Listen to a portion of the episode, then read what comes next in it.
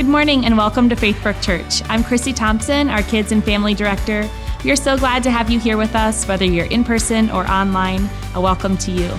And if you're here and you have been coming for a while, we want you to be more than just a face in the crowd. So would you please grab one of these blue connection cards, fill it out, drop it in the giving box on your way out, or if you're online, you can do that digitally by going to faithbrook.church forward slash connect. And we look forward to getting to know you. Well, at Faithbrook, we love God, we love people, and we journey together. And we have a couple opportunities for you to love God together coming up this week. We have this Friday our Good Friday experience. You have an opportunity to just do a drop in event from 6 to 8 p.m., and you get to walk through the stations of the cross. You get to have this opportunity to reflect and think about what Jesus sacrificed for us. If you have younger kiddos that are going to be wild, don't worry, we'll have a room for them so you can enjoy the full experience. So that will be this Friday for Good Friday from 6 to 8 p.m. Come when you can. And we also welcome you back for our Easter Sunday services. We will have two identical services at either the 9 or the 10:30 time. You can bring your kids, bring your family, and bring a friend. We look forward to helping you share the love of Jesus this Easter, either at 9 or 10:30.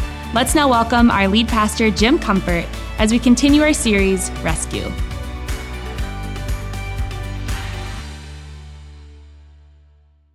Do we have any blood uh, donors in the house? Anybody give give blood?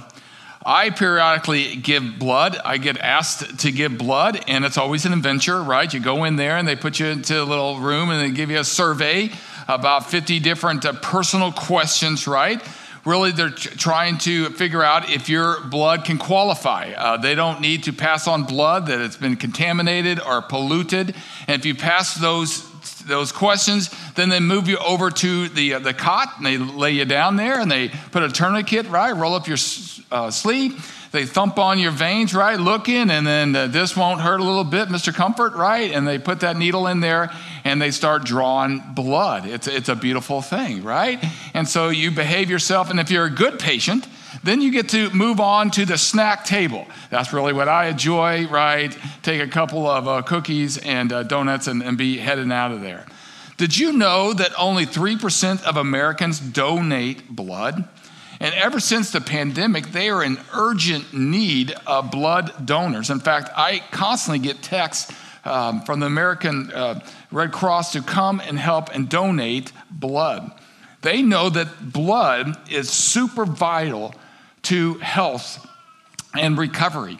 And blood is needed from everything from surgeries to cancer treatments. Because the human blood is very special. It carries the essential nu- nutrients to the body for instance, oxygen, amino acids, glucose, and, and antibodies to the bodies. The doctors say that human blood is not only a provider, but a protector. Now, what's remarkable is the experts say that every two seconds, somewhere in America, someone needs to give blood to rescue someone else from their medical need. They need rescuers to help others in medical need. Well, we're talking about rescue in this Easter series for the last couple of weeks. And uh, I appreciate you coming in on this icy uh, Sunday morning. Maybe you're viewing, say, hey, I'm not getting out. I had uh, my fill of snow yesterday. Uh, my back is still feeling it from the snow yesterday but we are surviving, and I do believe spring will be here in the next couple of weeks. Help us. Wow. Well, um, I'm looking forward to Sunday. Uh, next Sunday is the most important Sunday of the year. Um, please invite someone. It's going to be a great day. But today we're talking about blood. Blood donations are very vital to rescue the physical body from diseases and even death the same way God would use his blood to rescue the human soul. Now, God's blood was not the primary plan to rescue from the very beginning. If you read Genesis, you see that God's heart was to create this marvelous world and to give human beings uh, pleasures and joy. Uh, there was nothing negative on the earth, and He just wanted us to uh, enjoy His creation and honor and, and follow Him. But he didn't want robots, and so he gave every human a soul. He gave every human free agency to follow and to uh, behave themselves uh, because they wanted to, not because they had to. And so he, he put in place the tree of life and just gave these commandments hey, you can have it all, all right? But if you go over and eat that f- fruit, uh, there's going to be some consequences, and it's not going to be very pleasant. And you, many of you know the story that uh, they went and took of the fruit, and of all of a sudden, things changed drastically. Sin came into this earth, and with sin, there was consequences. And part of those consequences is that we, all human beings, are born with a selfish nature, if you will, a, a sinful will, will. You don't have to teach kids to be selfish, they just kind of naturally do that from the very beginning. And part of that sin consequences from the fall is even physical death.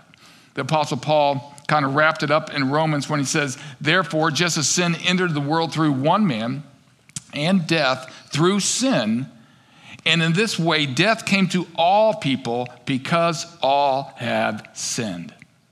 Now, it is true that human beings, every human being, has the capacity to do good, believe it or not, and to follow God. In fact, you can turn to the person next to you and say, You have the capacity to do good, all right? Uh, but a lot of times, we always have this pull, this bent nature that still wants to kind of do it our way. We'd rather do it our way than God's way, and we just kind of want ourselves to be first. Before you know it, some of this sinful nature can manifest itself in things like pride, hate, anger, greed, lust, idolatry. And before we know it, we are not living up to the standards God's wanted us from the very beginning. Paul again in Romans says, We have all fallen short of the glory of God. We have all fallen uh, the standard that God has made for us. And before you know it, we have a moral and spiritual dilemma. We have a, a disease of the soul of sin that we need rescued you from. If you don't believe that mankind has a, a sinful problem, just look at the headlines. How often are we angered or disappointed because of crime and war and abuse and division and hate? But God has not given up on human beings. In fact, God had a rescue plan. And this rescue plan had a lot to do with blood. If you go into the Old Testament and New Testament, you'll see a lot of indications where blood is needed. One of the most historical stories about blood being needed was in the Exodus story. Uh, when the Hebrews were, were being enslaved by Pharaoh, and God uh, called Moses to pull the people out. In fact, uh, I saw the Ten Commandments were on last night. Again, this beautiful movie about this biblical story. And so there's um, hard hearted Pharaoh, and God is bringing these plagues. And finally, God brings the plague of death. He warns the Egyptians and the Hebrews that if you do not apply the blood, then the angel of death is coming to your home and they're going to kill the firstborn child. And so God told Moses to tell the people this the blood will be a sign for you on the houses where you are. And when I see the blood, I will pass over. This is where we get the the um, notion of the Passover for the Jewish people. No destructive plagues will touch you when I strike Egypt. So God instructed them if you want the angel death to pass over, if you want salvation, if you want to be saved from death, then you need to take a lamb and you need to slaughter it and you need to dab the blood of that lamb on your doorpost, on the top and on the sides. That will be an indication to the, to the, the angel of death that you are complying with God and, and you will be saved and will pass over you and pass on. What's remarkable is that there was a foreshadowing of God's rescue plan with his son on the cross. Blood on the top, where Christ's brow was broken by the thorns and his hands pierced on the cross. Now, eventually, the ceremonial law and the sacrificial system would be instituted in the Jewish people in the Old Testament. They would have to practice appeasing God by blood offerings, that they would have to bring a, a, a valuable livestock, nothing of the runt, nothing uh, low class, but high class, to prove to God that they are sorry for their sins. And they would uh, periodically, and especially once a year, have the Day of Atonement. Leviticus it says, For the life of the flesh is in the blood, and I have given it for you on the altar to make atonement for your souls. For it is the blood that atones by the life. It is the blood that atones. So if you, you read the Old Testament, you'll, you'll see that they had their temples, their church, and, and there would be the priests, and there would be an altar back in the Holy of Holies. And to appease God for their sins, uh, they would have to have a blood sacrifice. And there on that altar, the lamb would be slain and blood would flow. And it would be a sign to God that we are sorry for their, our days, our, our sins. And eventually, the, there would be one main day, the, the Day of Atonement. Now, the Jewish people still um, have a tradition of this. Uh, Yom Kippur, they use today. It's one of the two holy days that means a lot to Jewish people because they realized on that day, the Day of Atonement, Yom Kippur, that the priest was going to have to pray to God on their behalf, that God would overlook, uh, forgive their, their sins because something has to be sacrificed. In those days, it was a, a, a, precious, expensive lamb or livestock that would have to be slaughtered to make atonement. Now, we don't use the word atonement much, but it means to satisfy something. Uh, or maybe heard of reparations. Uh, that's what it means, reparations, because something's been damaged, something's been hurt or injured, and there has to be a, a, something that amends the injury, the harm, the offense. And this is what atonement means to, to make atonement for our souls, for our sins. Because, my friends, sin has to be reckoned with, it has to be atoned for, or we're in jeopardy of being consequented. Now, a lot of times, I would submit to you that, that a lot of times we overestimate our righteousness and underestimate God's holiness. In other words, if, if, you, if you say, Well, are you a good person? Are you a righteous person? Uh, you would say, Well, when I look around, you know, I am a pretty good person, right? I'm not killing people and I'm doing drugs and, you know, I'm pretty nice. And so we kind of elevate our righteousness. But few times do we look into the Word of God and contrast it to God's standard of His holiness. And before we know, we're like, man, you know, not, we're not living like God wants us to live. We might have put other things before God and, and so forth. And, and we find ourselves that we do have a, um, a gap and a problem. Uh, a friend of mine, minister, was sharing that uh, he was on an airplane a couple months ago and he met this nice guy and they uh, struck up a conversation and they were kind of trading where they're from and what they do for a living. And, and my, my friend um, uh, shared that he's, he's a minister in, in a church and, and this gentleman was like oh well uh, tell me about your church. And, and the guy wanted to invite him to his church. He said well i have to tell you that i'm, a, I'm practicing homosexual I'm a gay man and, a relationship. And then he asked this minister friend of mine and says, Well, what would your church think of me, uh, a gay man, coming into your church? What would your church think?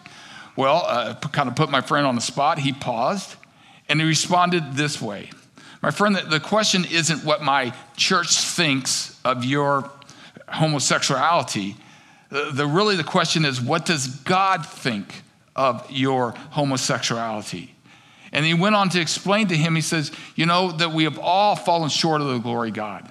Uh, it's not so much of what the pastor thinks or the church thinks, it's what does God thinks. And invited this gentleman to look in for himself because he said, I'm not your judge. Uh, the churches are not your judge. It's the holy God who is our judge. Find out for yourself. And he shared that I've found that, that in my sin, I don't measure up. None of us uh, measure up to God's sin. That's why we need a Savior, a rescuer in our life. We have all fallen short. When you look in the Bible, you'll see that there's a consequence for sins. Paul puts it this way in Romans 6 the wages of sin is death. It's just not physical death, but there is a separation, there is a damnation that comes to our life, an eternal consequence. Now, this is where it gets tricky. Anytime you start talking about eternal damnation or even the word hell.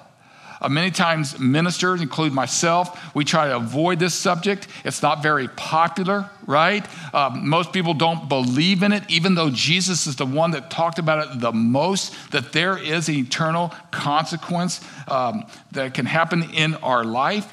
Barna survey group went out and surveyed um, Americans and asked, How many of you believe that you're going to hell?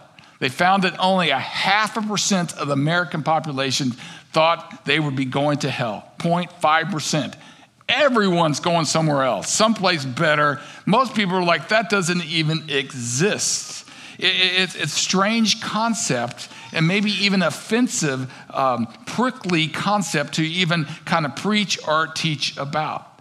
One of the things that's helped me is kind of share uh, uh, to identify God like, like a coin. Uh, anybody know what a quarter is, right?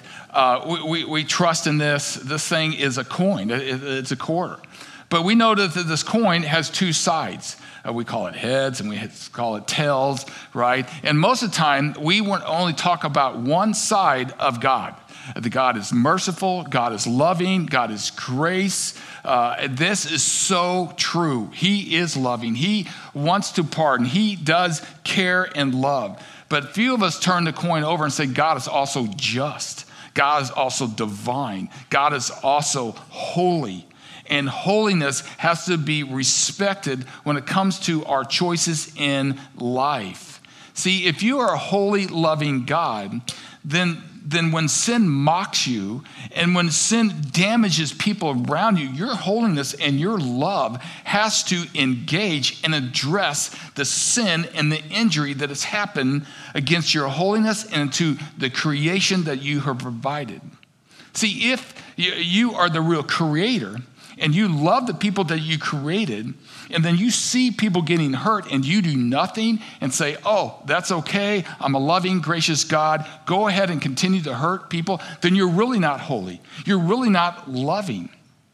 Let's say, for instance, you're in Washington, D.C., and you're visiting the uh, Lincoln Memorial. Everybody know what the Lincoln Memorial is? It's probably one of the most sacred, if you will, uh, monuments to uh, Americans. They, they, protect it, it's pristine, it's made out of marble. And all of a sudden, somebody comes in there with a spray paint and a hammer, and they say, You know, I feel like I just want to graffiti uh, my words on the Lincoln Memorial. Now, what would your reaction be? Would you say something? Would it make you a little bit angry? And they say, you know, I feel like I'm chipping, chip, chip away at it. Who cares, right? That's your opinion. I have my opinion. Who makes you God? I'm going to do whatever I want, and I'm going to start chipping away. You would probably react and say, you cannot do that. Uh, that's not right, right? And they say, oh, I'm sorry. I, I'll quit that. Next day, they say, well, I got away with it that time. I'm going to go in there and we're going to do it again somewhere, hopefully, there would be an indignation in you, a patriotism in you, and say, no, that's wrong, and there has to be a consequence. Cops, come and get them. Penalize those for harming this precious, sacred monument. This is the essence of God's holy love. If you are truly a good God, if you're truly the creator and you're truly holy, and people can just stick their fist in your face, and you go like, "Wow, I'm, I'm just so gracious and loving. I would never send anybody to hell, and I'm a good God."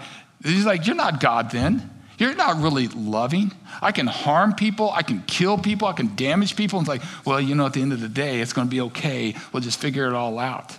No, your holiness and your love would say, "I'm engaging here." God's love demands consequences.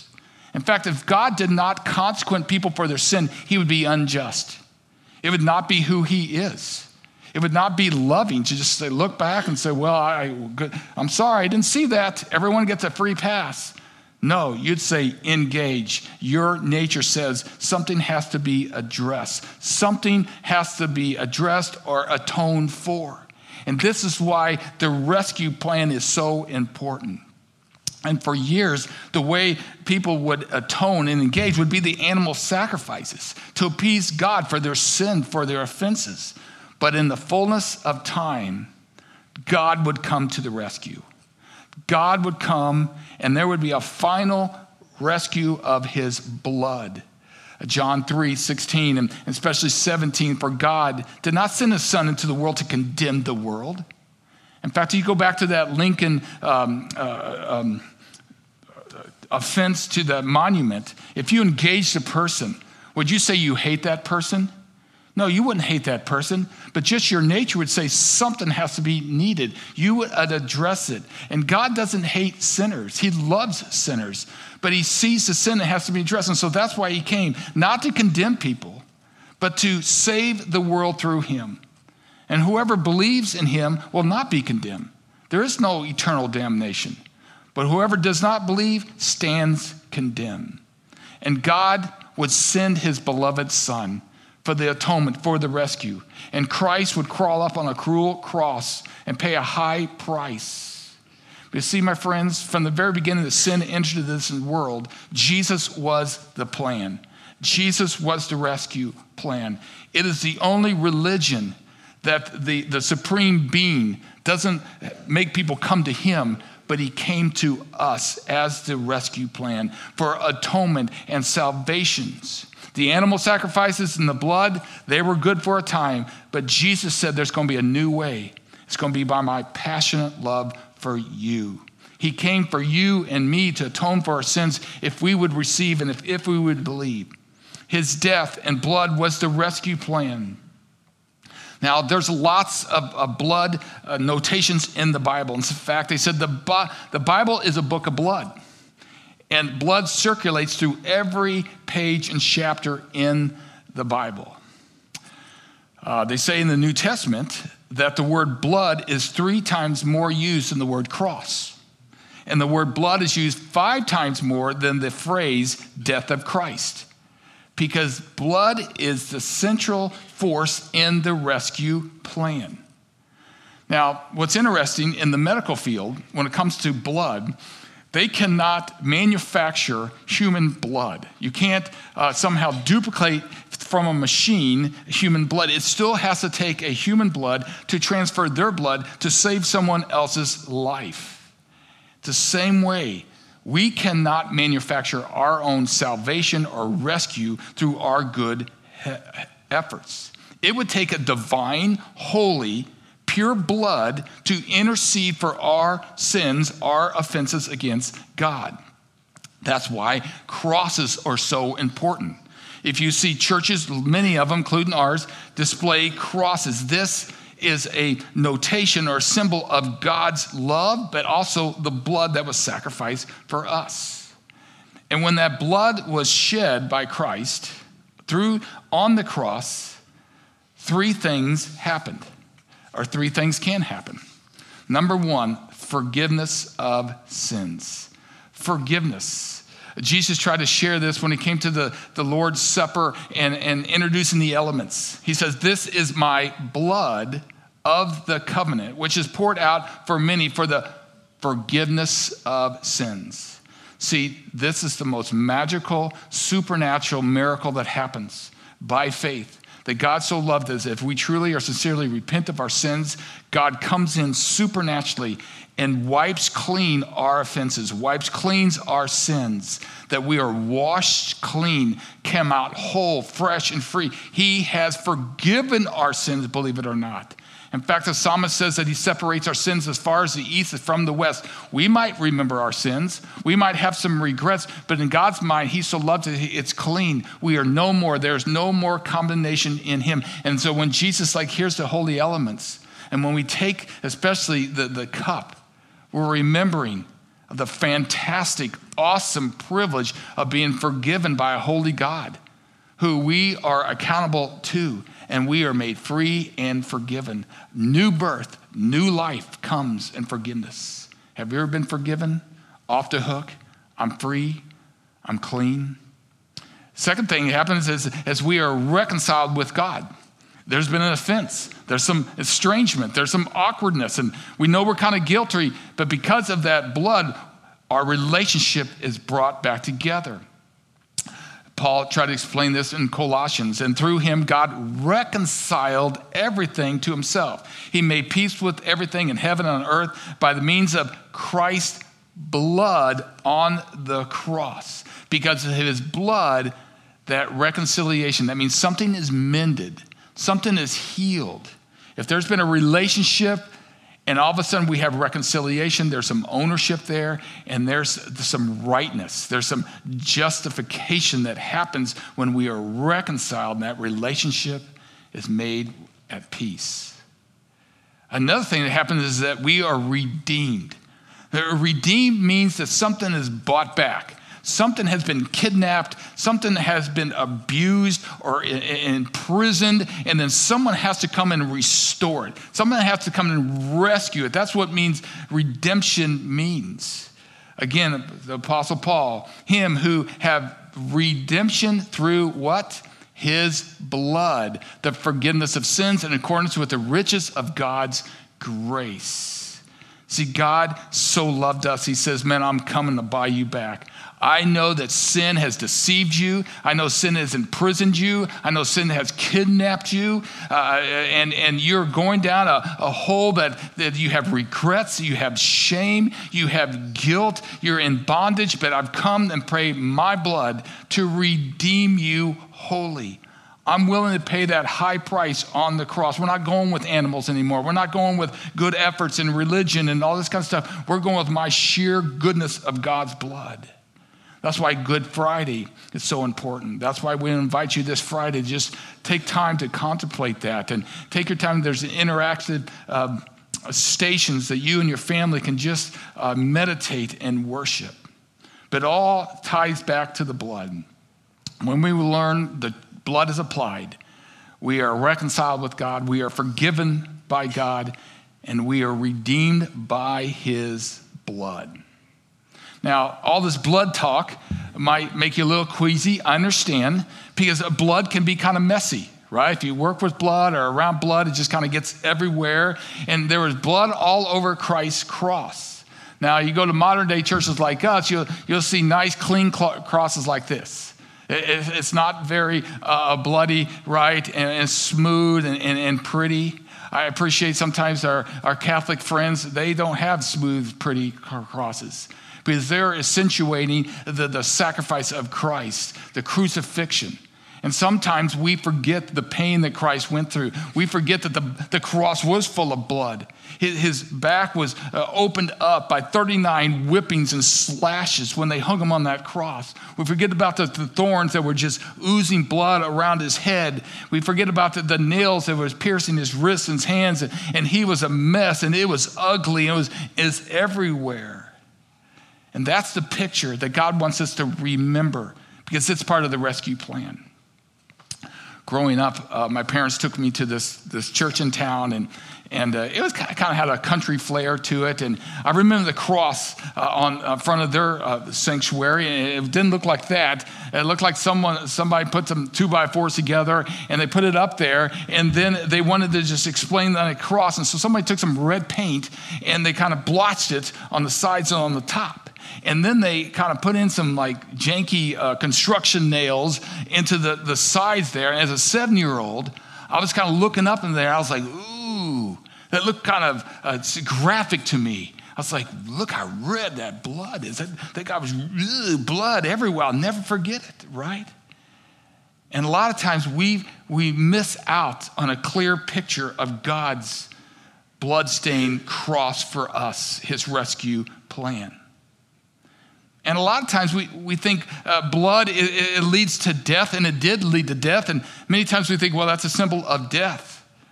But in reality, Christ's blood leads to life. It improves our hearts and our minds and our everyday life because it is in his blood that has the power.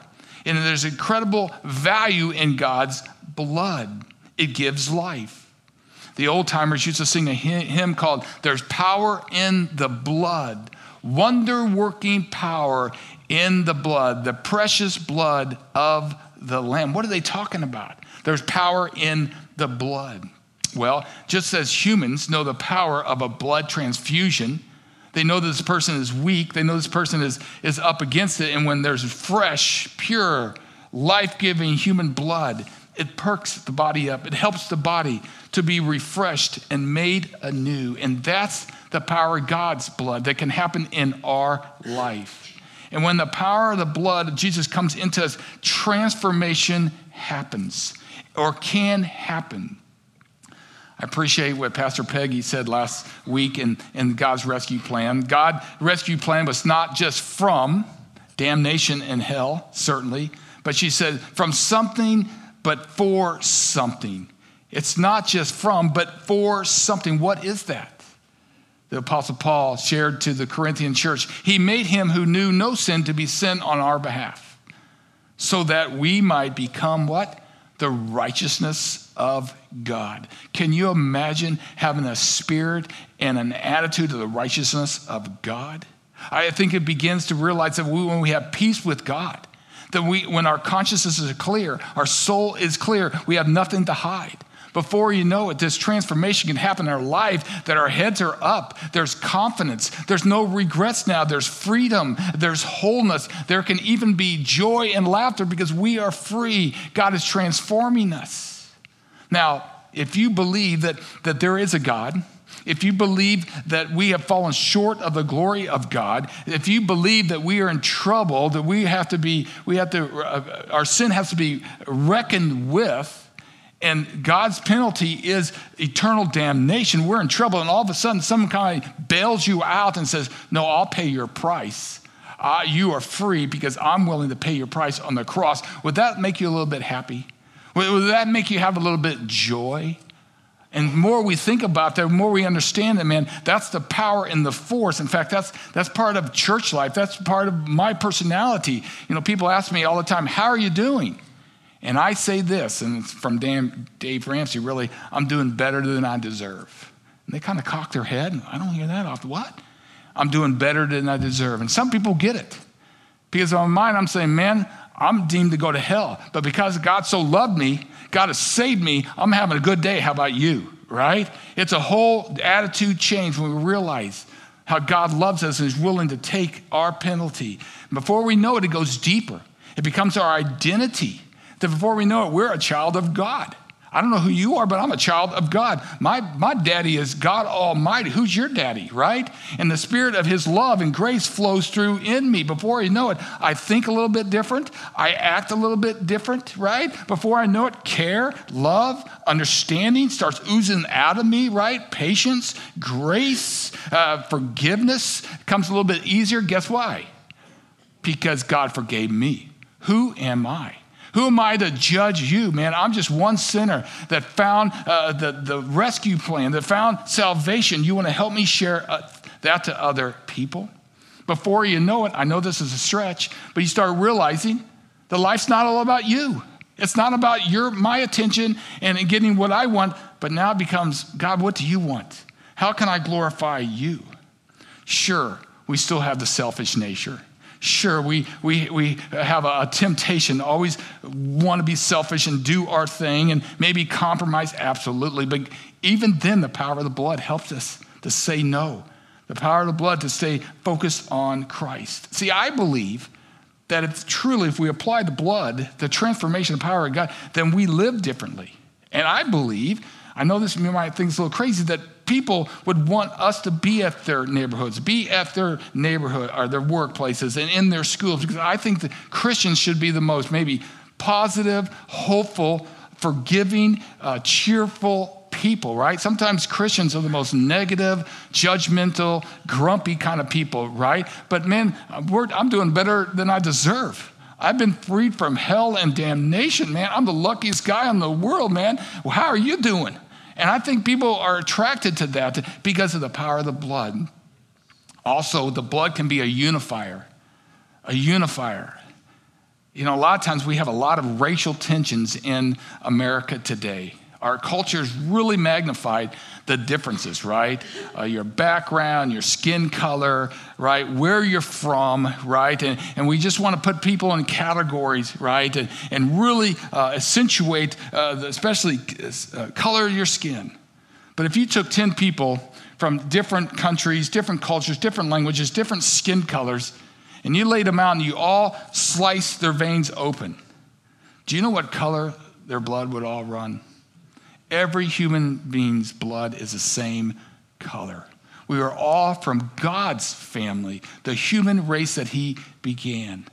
And a lot of times it's through the blood, if we know that, that God can unify us. In fact, we see a picture of this in the Revelations, in the, um, the heaven after God returns. And they sing a new song, saying, Worthy are you to take the scroll and to open up its seals. For you were slain, and by your what? Blood, you ransomed the people for God from every tribe every language and people and nations. Oh, my friends, when we realize that we all bleed the same color of blood, we're all from God's family. Before we know it, it unifies us. What, what in the business do we have to try to divide each other and to uh, uh, discriminate or uh, be prejudiced against someone with a different out exterior? When we re- realize that God's value is not the exterior, God's value is the interior where the heart and the soul is. You're my brother and sister. One day we're going to be in heaven t- t- together, and it's not going to be division. It's not going to be, oh, here's your skin color. We're all brothers and sisters, family of God, and we knew that back on earth when all our blood was the same color. And before you know it, we start realizing that we, this blood gives us access to the Holy of Holies, God Almighty. The Hebrew writer says, Therefore, brothers, since we have confidence to enter into the holy place by what? By the blood of Jesus. Jesus' blood was the currency that Jesus poured out in obedience to his Father that brought us access to God. And before we know it, we can uh, intercede for things that are bothering us. We can intercede for people and circumstances. In fact, I would, I would raise it up a little higher that we can plead the blood of Jesus on things around us. We can claim the blood of Jesus for our families, for our kids, for our communities, for our problems. We can plead the blood of Jesus over our insecurities, over our wounds. Isaiah said it well, and by his stripes we are healed. It's by his blood, it's by his sacrifice, by his love that we don't have to live in the damage anymore. We don't have to live in the wounds. It's by his blood, it's like a salve. It's like a healing medicine that can heal us not only physically, but especially emotionally and spiritually. We don't have to always be hearkened to the addiction or the pride or the lust, but God can transform us and we can pray for people. Uh, I like what Devin Gray says. We ought to let the blood of Jesus splatter all over everything, right? Claiming and pleading the blood of Jesus for our, our, our issues and our afflictions and our problems. That's who God's blood is. So God's blood gives us life. It, it starts in the heart, it, it, it, moves over to our mind and our behaviors. It's about, all about His death and the blood that was his rescue plan. Now, friends, there's a lot of value and benefits and assets to this, this blood. He, if, you, uh, if you will, you can have atonement that brings forgiveness, brings redemptions, and ultimately it transforms us. But this doesn't come automatically. Just because you show up to church, just because you might be watching online, just because you believe in God doesn't happen automatically. You have to do your part, and your part is to receive it by faith to receive it by faith. You have to acknowledge, man, I'm in trouble. I'm not going anywhere, and I know I got some sins. And so, God, by faith, I, I, I, receive you to come in to wash away what that preacher talked about, what that Bible talked about, to wash away my sins. And new birth starts happening by his blood. I'm going to close in this remarkable story. I I heard about in Christianity Today about two medical missionary doctors that went to a, very primitive place out in the bush and they wanted to uh, love these people and set up a, a, medical clinic, a hospital, and also share about the love of Christ. Dr. Paul Brand and Dr. Revis Bretz. They went to this country and uh, pretty soon there was a 12 year old little girl that was brought in. She was injured and she was bleeding out. They immediately put her into surgery. They stitched her up, but she was very weak, and they realized that she needed some blood. They only had two pints in their storage, but she really needed three, or she was in jeopardy.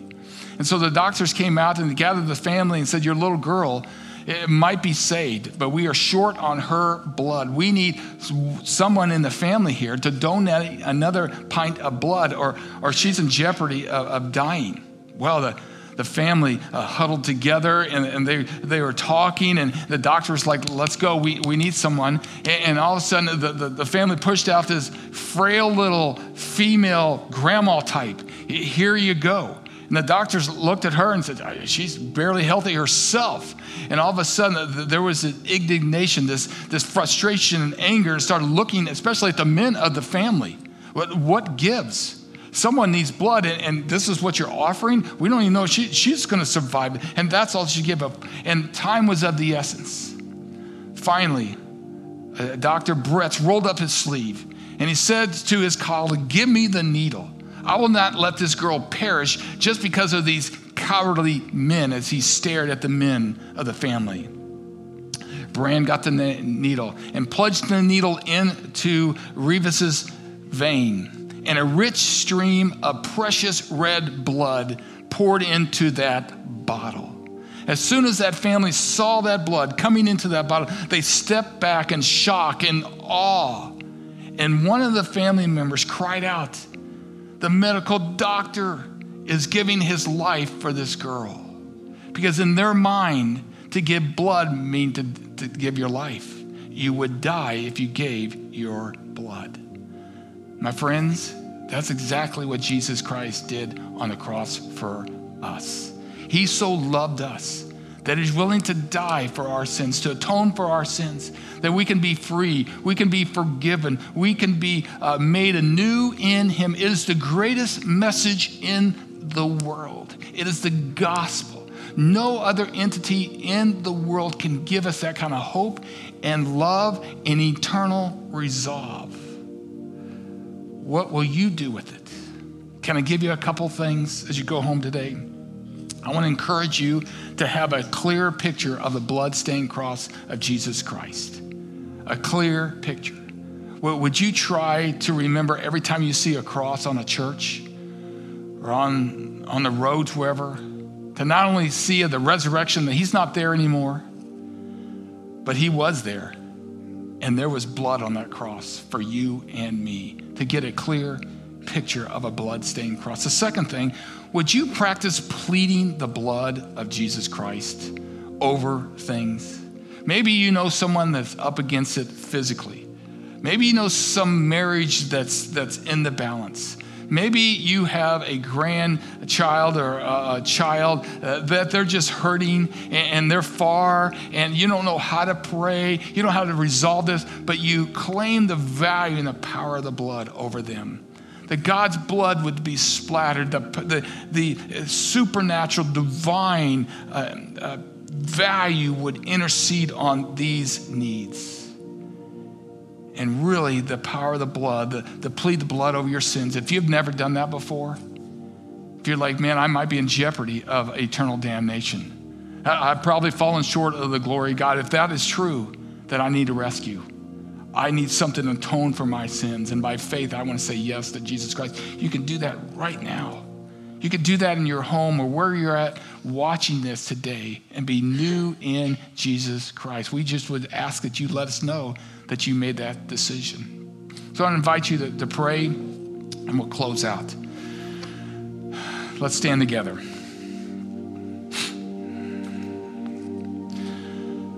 Gracious God, on this Palm Sunday, we see that picture of you coming in on that humble donkey.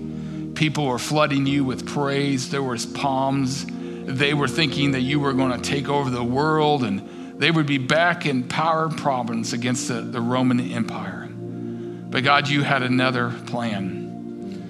The greatest need wasn't a, a political uh, uprising. The greatest need wasn't a, a, a militarily or a, physical uh, change. It was their hearts. And you knew, you knew you were the only one that were qualified to be the last blood sacrifice. And you would allow yourself to be falsely accused and hung on that cross. We commemorate that this holy day. Now, Father, as we go, help us to be different. Help us to live different. And every time we see that symbol of our hope, of the resurrection, the empty cross, Help us never forget about the blood that was stained on that cross on our behalf. And God, help us to live in such faith and confidence in you that we plead the blood over people that are hurting today. Difficult circumstances, God. We don't have to live in our own power, our own talent, our own solutions, God, but there's a higher power, and it's by that blood we pray. Help these good people and myself, God, be your ambassadors this week. We love you, we need you, and we pray all these things in your good name. Amen.